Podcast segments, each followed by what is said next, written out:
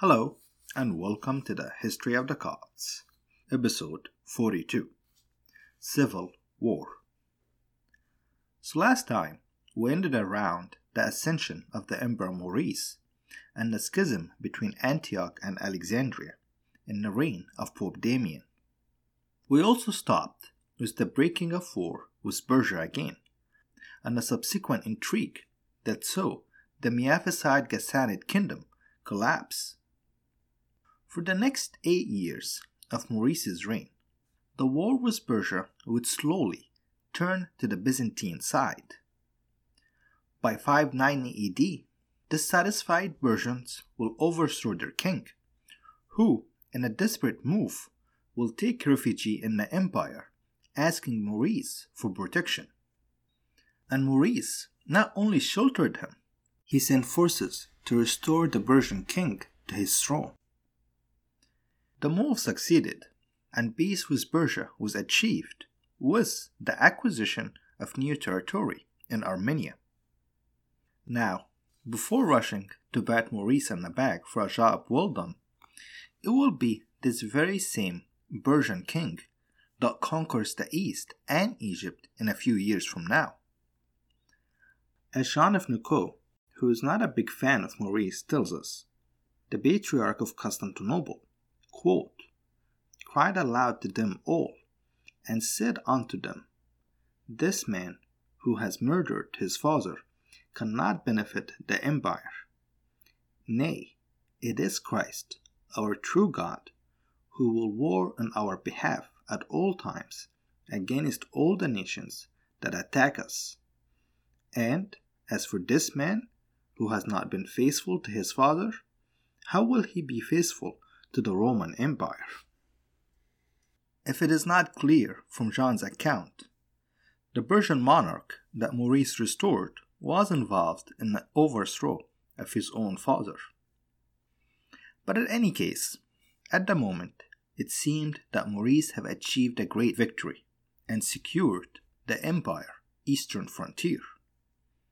He even adopted the Persian king as his own son. Who needs the Ghassanids when you have just personally appointed your own adopted son on the throne of Persia?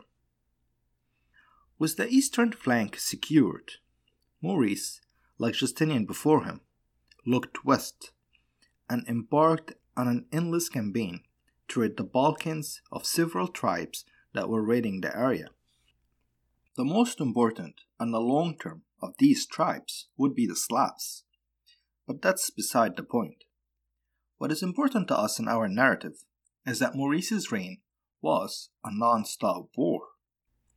He was a competent general, so the empire armies was often successful. But it is important to note that these were not wars of conquest that brought riches. Rather, those were defensive wars meant to secure borders and to kick tribes out of the empire borders. As such, the financial situation of the empire got much worse, and John of Nuko retells several incidents of local uprisings in Egypt that were probably tax protests that got out of hand, similar to the Three Brothers Rebellion that we discussed last week. On the religious front, Maurice was a clear-cut Chalcedonian, but with a soldier outlook on the whole issue. Armenia, as a newly conquered territory, and mostly Miaphysite, saw most of the action of his reign. Egypt and Syria were, for the most part, left alone, as their tax revenue was more important than their orthodoxy at this moment, with one notable exception of a powerful Chalcedonian bishop who happened to be Maurice's cousin. This bishop was extremely harsh on the Miaphysites in his diocese, but once he died, an equilibrium establishes itself. The endless war in the Balkans and the precarious financial situation, plus an unpopular decision by Maurice to make the troops winter in enemy territory rather than come home, eventually led to an army mutiny in 602 AD. The army elected an obscure, illiterate officer named Phocas to the office of emperor, and Phocas and his soldiers abandoned the campaign and marched on Constantinople instead. And there, mostly due to the financial situation, Maurice was not very popular, and fearing betrayal, he fled the city with his family. As A.G. Butler from his book The Arab Conquest of Egypt puts it, so estranged and wearied his people that they tossed the crown to an illiterate and deformed rebel centurion. It will be a while, but the deformed, illiterate centurion will eventually arrest and execute Maurice and his family. Watching this development with amusement was the Persians.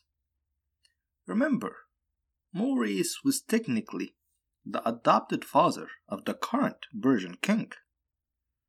So, the Persians can rightly claim that they have a just cause in war to avenge the fate of Maurice.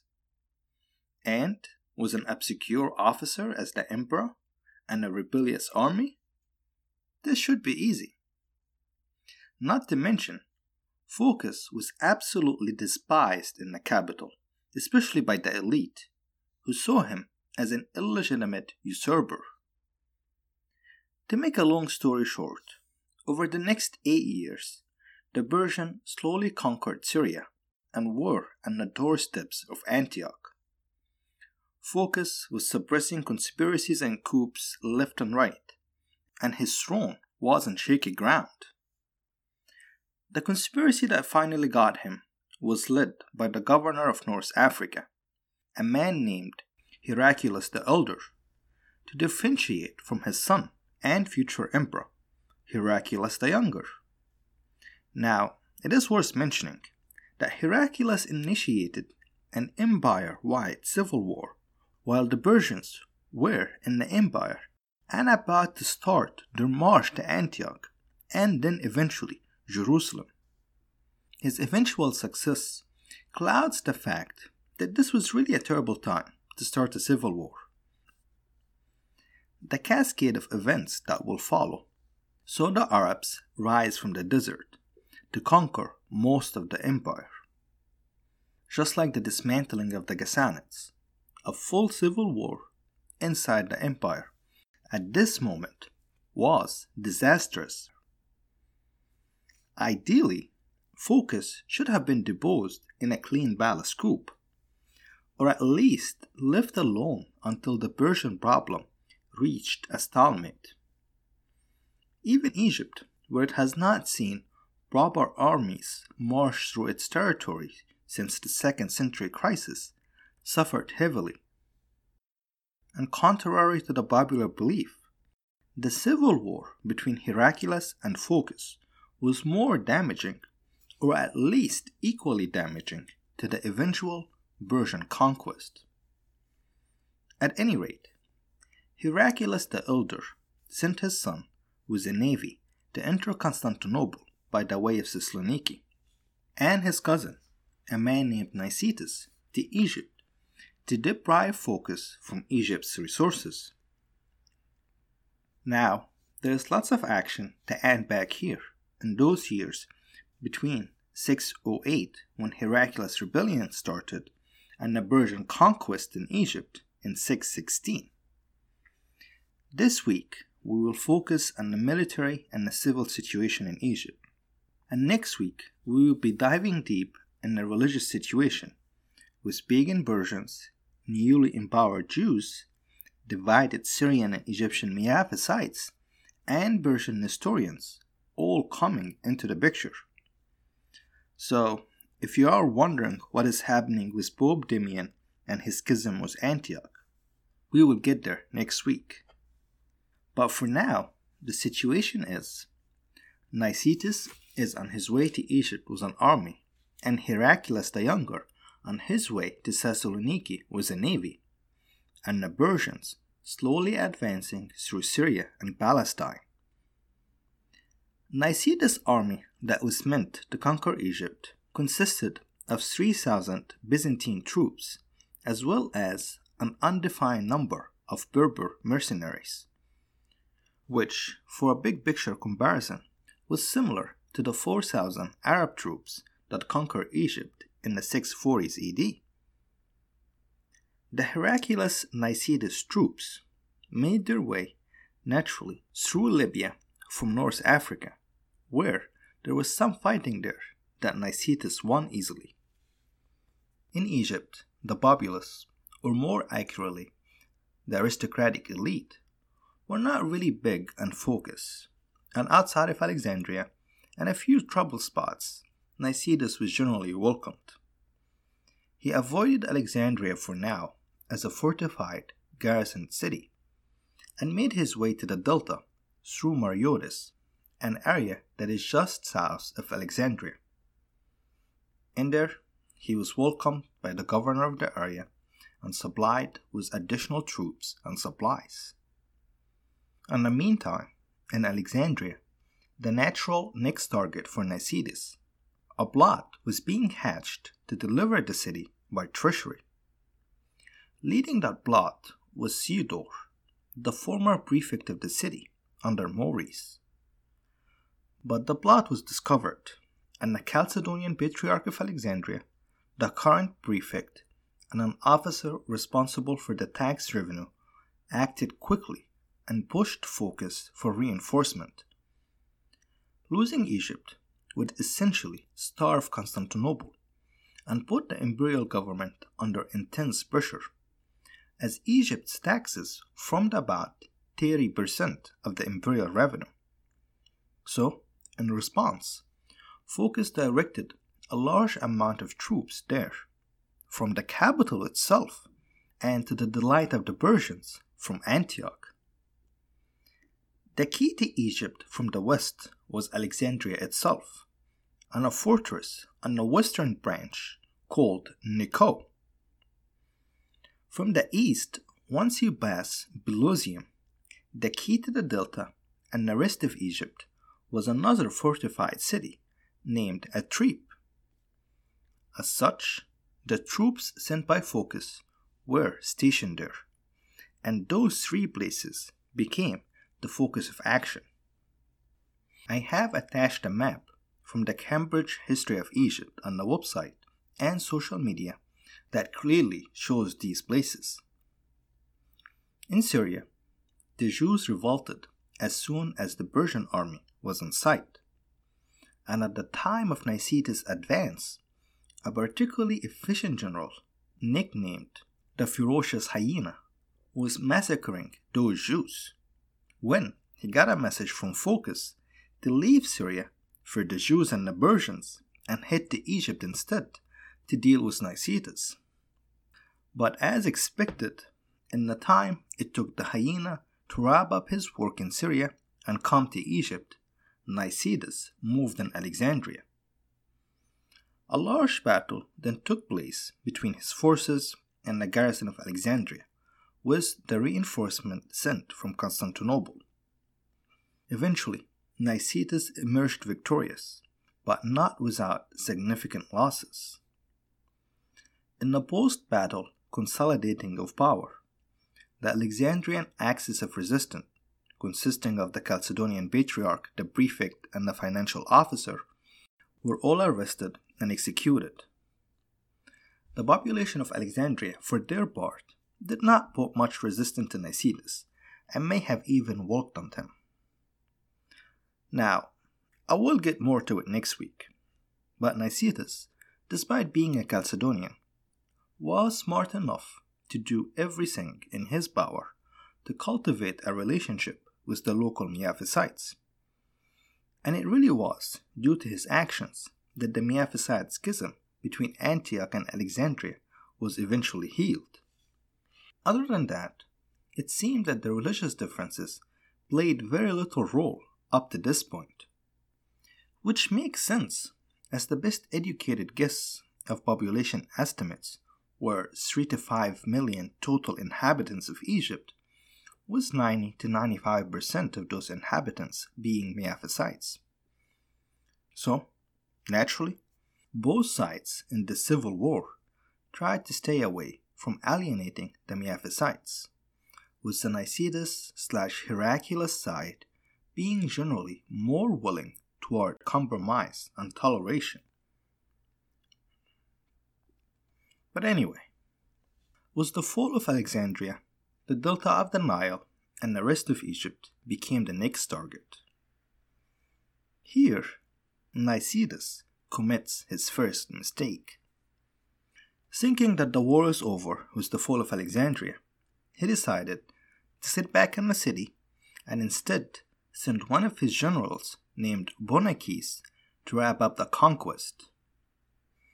Initially, Bonakis had absolutely no trouble convincing the local elite to support Heraclius and Nicetas. In Nico, the bishop of the city, Theodore, flung open the gates and personally participated in the destruction of the statue of Phocas. Thus, Alexandria and the western delta was secured. Next was the eastern delta, and there Bonakis stumbled. Two fortified cities, the important one of them being Athrib, the key to Egypt from the east, refused to open the gates to Bonakis. Helping their position was the news that the hyena was on his way and could arrive to Egypt at any second now. To be fair to the guy, his name is actually Bonasus, but Bonasus and Bonakis sound similar. So to spare you the confusion, I'm going to continue to call him the hyena. At any rate, the hyena managed to get transport ships, probably appropriated from the locals, and exploited them to move extremely quickly once he reached the Nile through the eastern delta channels. At the hyena's arrival, Bonakis was caught off guard and could not stop the linking between the hyena's forces and the Athrib garrison.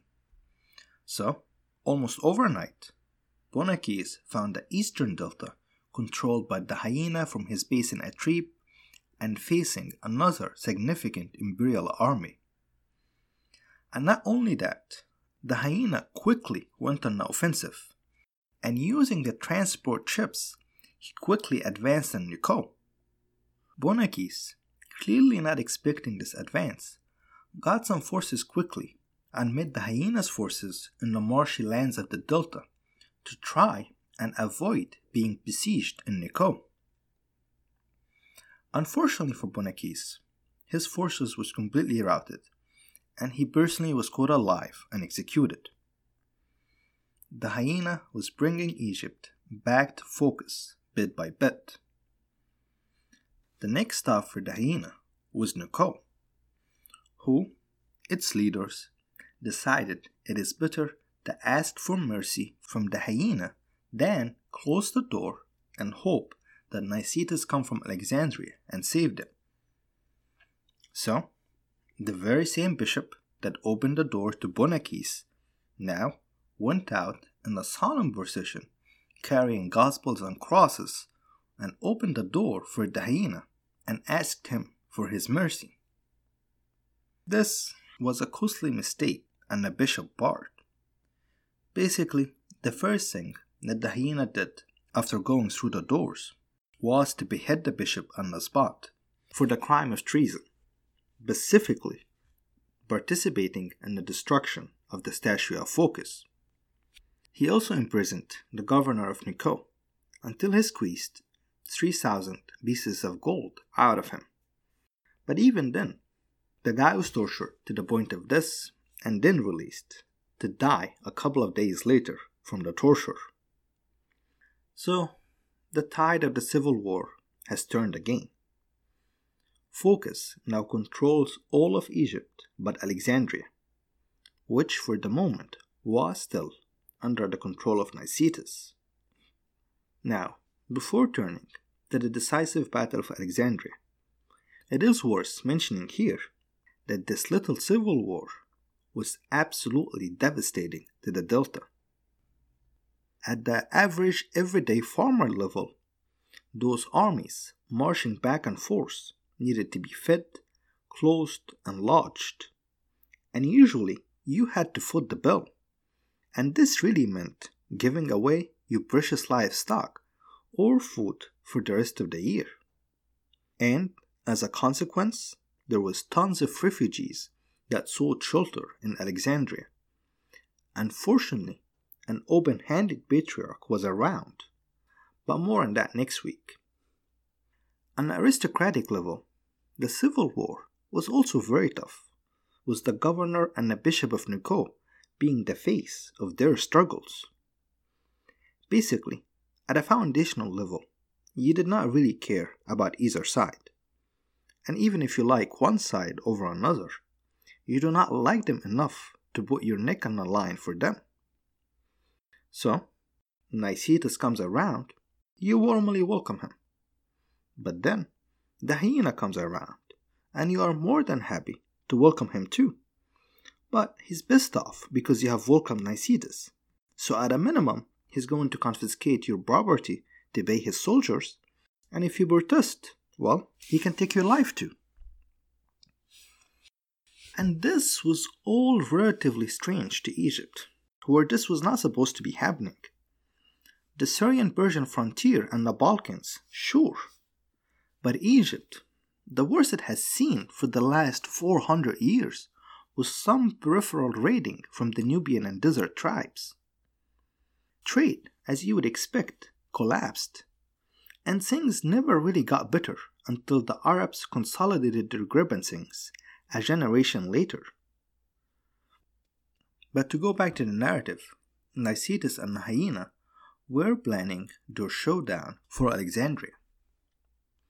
First, Nicetas started by organizing a militia for the defense of the city, that mostly consisted of the Green Circus faction.